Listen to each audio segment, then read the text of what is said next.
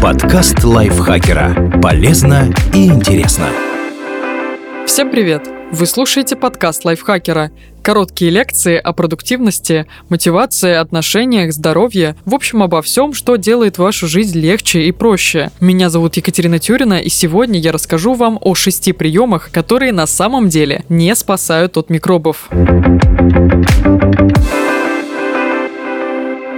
Следовать правилу 5 секунд. Легенда гласит, если пища упала на пол, но кусочек подняли раньше, чем через 5 секунд, ее смело можно есть. Потому что микроорганизмы не настолько шустрые и не успеют за такое маленькое время заползти на ваш бутерброд или яблоко. Увы, на самом деле для этого им хватит и секунды. По крайней мере, так говорят результаты исследований Центра безопасности пищевых продуктов FDA в США. И чем дольше предмет контактирует с микробами, тем больше их соберется на его поверхности поверхности. Так что упавшую на пол еду нужно мыть. А если сделать этого нельзя, выбросить. Касаться дверной ручки через рукав.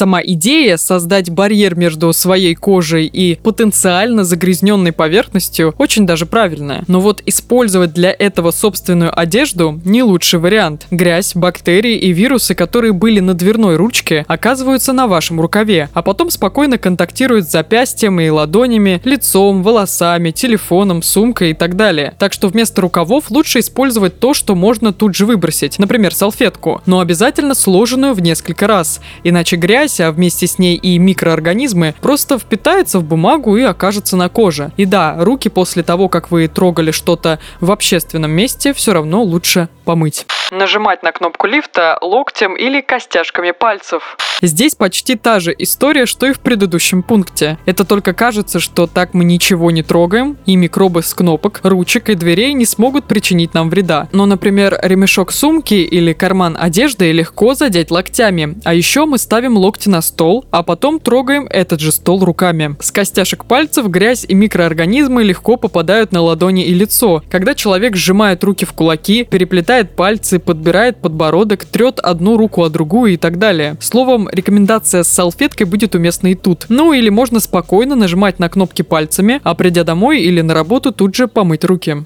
Задерживать дыхание, если рядом кто-то чихает или кашляет. От заражения, если чихающий чем-то болен, это вас не убережет. Во-первых, вы просто не успеете задержать дыхание достаточно быстро, и мельчайшие капли, слюны и мокроты все равно попадут в ваши дыхательные пути. Да, звучит очень противно, но, увы, это так. А во-вторых, нос не единственные ворота, через которые инфекция проникает в ваш организм. Микробы могут попасть в глаза или на губы. Немного снизить риск заражения можно, если если носить маску и соблюдать с окружающими людьми дистанцию не менее полутора-двух метров протирать поверхности антибактериальной салфеткой. Это работает только если для каждой поверхности вы используете новую салфетку. А если протираете одной и той же стол, дверные ручки, выключатели и кнопки, то просто переносите микроорганизмы с одного предмета на другой. Ведь чем дольше вы используете салфетку, тем меньше антибактериального средства на ней остается, и у микробов появляется больше шансов выжить.